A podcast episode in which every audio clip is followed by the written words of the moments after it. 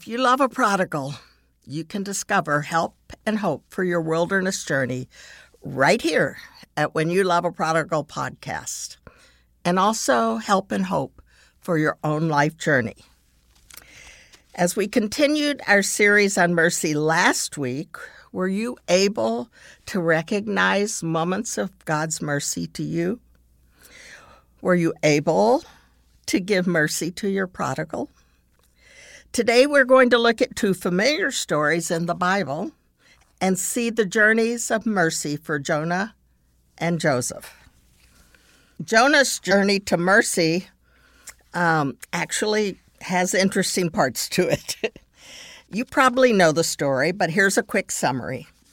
Nineveh was the largest city of its time in the ancient world, known for its evil living, drunkenness, and violence. God was even horrified and called on his trustworthy prophet Jonah to proclaim the coming destruction of the city, a city that Jonah hated. But Jonah, we learn later, knew that God was a merciful God, and he was sure if he preached and the people of Nineveh repented, God would spare them, and Jonah did not want that. So he found a ship and headed to Tarshish. And of course, God knew exactly where he was, and he stirred up a big storm. The terrified sailors on the boat discovered that Jonah was the cause of the storm. He was fleeing from God and begged him to ask God to stop the storm. The only solution was to throw Jonah overboard, which they did, but they didn't want to. They felt mercy for Jonah, even though he was causing them terror. And as this is amazing to me, as they threw him into the raging ocean, they asked God to have mercy on Jonah. And he did.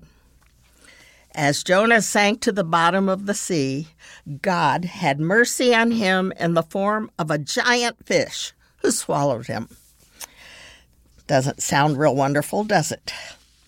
In his three days and nights in the fish, Jonah repented, and God again had mercy on him, as we see in this prayer in Jonah 2 from the Message Bible.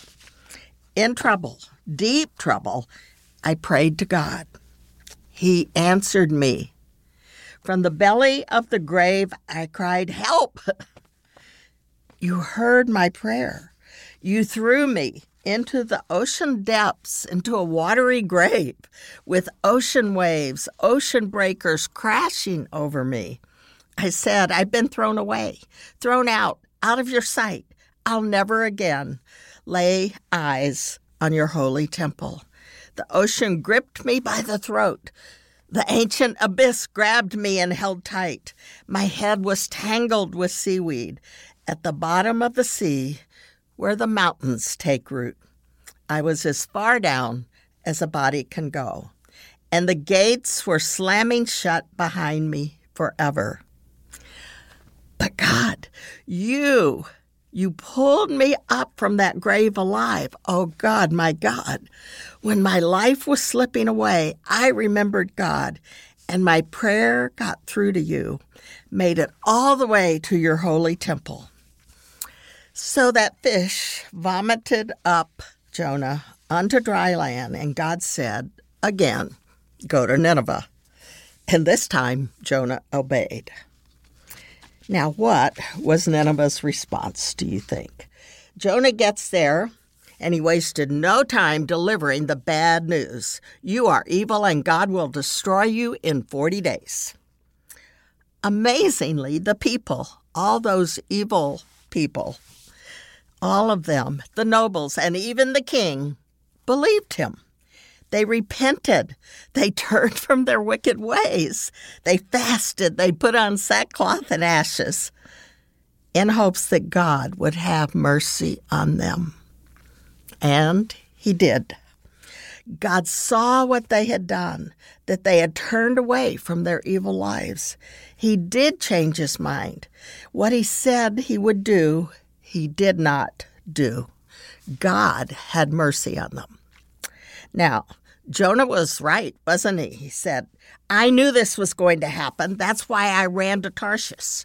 I knew you were sheer grace and mercy, Lord, not easily angered, rich in love, and ready at the drop of a hat to turn your plans of punishment into a program of forgiveness. So, God, if you won't kill them, just kill me. I'm better off dead. And God said, Jonah, what do you have to be angry about? Jonah took off. I have a picture of him slamming the door behind him. Bet you've had that happen, haven't you? He ran outside the city to sulk. God, you ready for this? God, in His mercy, had a plant grow up to shade him, which comforted Jonah. Until the next day, uh, when a worm killed the plant, and he was angry and said again, I am better off dead. And God said, What's this? How is it that you can change your feelings from pleasure to anger overnight about a mere shade tree that you did nothing to get? You neither planted nor watered it. It grew up one night and died the next night. So why can't I likewise change what I feel about Nineveh from anger to pleasure? in this big city of more than 120,000 childlike people, or maybe children, in the city uh, who didn't yet know right from wrong, to say nothing of all the innocent animals. it just ends there. It just ends. So we don't really know if Jonah truly learned his lesson. Um, that he could also be a merciful person, even as God was to him time after time, but also as God was to the people of Nineveh as they turned from their evil ways and chose to follow God. But do you see it? Do you see that over and over and over God gives mercy? When we get angry, throw fits, complain, God remembers that we are dust and has mercy on us. When our prodigals get angry, throw fits, do stupid or evil things, God remembers that they are dust and has mercy on them. And He encourages us to be the channels, the messengers of that mercy to our very own loved ones. So that's Jonah. He is his journey to mercy was one of obedience, but maybe his heart wasn't really changed. But let's look at Joseph's journey to mercy. Another story that you probably know, here it is in a nutshell. He was, Joseph was his father's favorite, protected, praised, gifted by his dad with the magnificent coat of many colors. And he was a dreamer and he was usually the star of his dreams. And he made sure his brothers knew that he had dreamed that someday they would all bow down to him, which did not go over well with them. So when Joseph's father, uh, when it, when his father Jacob sent him out to the brothers who were tending their flocks, they saw their chance. They intended to just kill him but instead they sold him as a slave to a passing caravan. They bloodied his coat and told their father a wild animal must have killed Joseph. Joseph was sold by the caravan of uh, who had bought him, and he was sold to Potiphar, who was an Egyptian leader who quickly discovered that Joseph had leadership and management skills, had integrity, and a love for his God. And soon, Joseph was in charge of everything that Potiphar had. Um, but Joseph still had a lot to learn. And uh, apparently, he was quite handsome as well as smart and capable. And Potiphar's wife took a liking to him. And when he wouldn't respond to her advances, she accused him of attacking her, and off he went to prison. While in prison, he continued to have dreams and he interpreted others' dreams, and he was very respected by the jailer. And those years in prison, as he waited to be set free, if he ever would be, drew him close to God and grew humility in him. He began to get the picture of how arrogant he had been. When a severe famine threatened the whole area, Pharaoh himself called for Joseph, who predicted that there would be seven years of plenty, followed by seven years of drought. So Joseph had a plan. And suddenly, he was Pharaoh's second in command. The famine included the land of Canaan, where Jacob and his sons lived. Their father had told them to go to Egypt and buy grain for their families so that they didn't perish. They came before Joseph to ask for grain. They did not recognize him, but he recognized them. Though emotions filled him with, I'm sure, remembrance of what had happened and what his brothers had done to him, he had instead a sense of compassion but he still tested them to see where they were now. um, they returned to Canaan with the grain that they got from Joseph. There's a story there. You should read it. It's in Genesis, several chapters in the 40s. they returned to Canaan eventually because they needed more grain. And we'll pick up the story there. Then Joseph could no longer control himself before all those who stood by him. So, all the Egyptians that served him, that he was the boss over, were around, and he cried out, Send everyone away from me. So, no one stayed except Joseph and his brothers.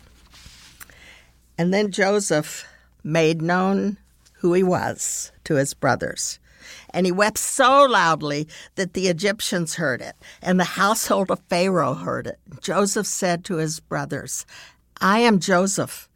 Is my father still alive? Brothers, brothers couldn't answer him. They were so dismayed that they were in his presence, and they were sure he would kill them. But Joseph said to his brothers, Come close to me. And they came. And he said, I am your brother Joseph, whom you sold into Egypt.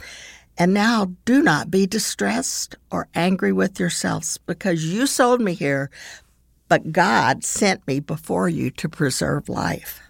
So it was not really you who sent me here, but God. He has made me a father to Pharaoh, and Lord of all his house, and ruler over all the land of Egypt. Hurry and go to my father and say to him, Thus says your son Joseph, God has made me Lord of all Egypt. Come down, do not delay. And now your eyes and the eyes of my brother Benjamin, who was, they were from the same mother, uh, see that it is my own mouth that speaks to you. Hurry and bring my father down here. Then he fell upon his brother Benjamin's neck and wept. And Benjamin did the same. And he kissed all his brothers and wept over them. And after that, his brothers talked with him.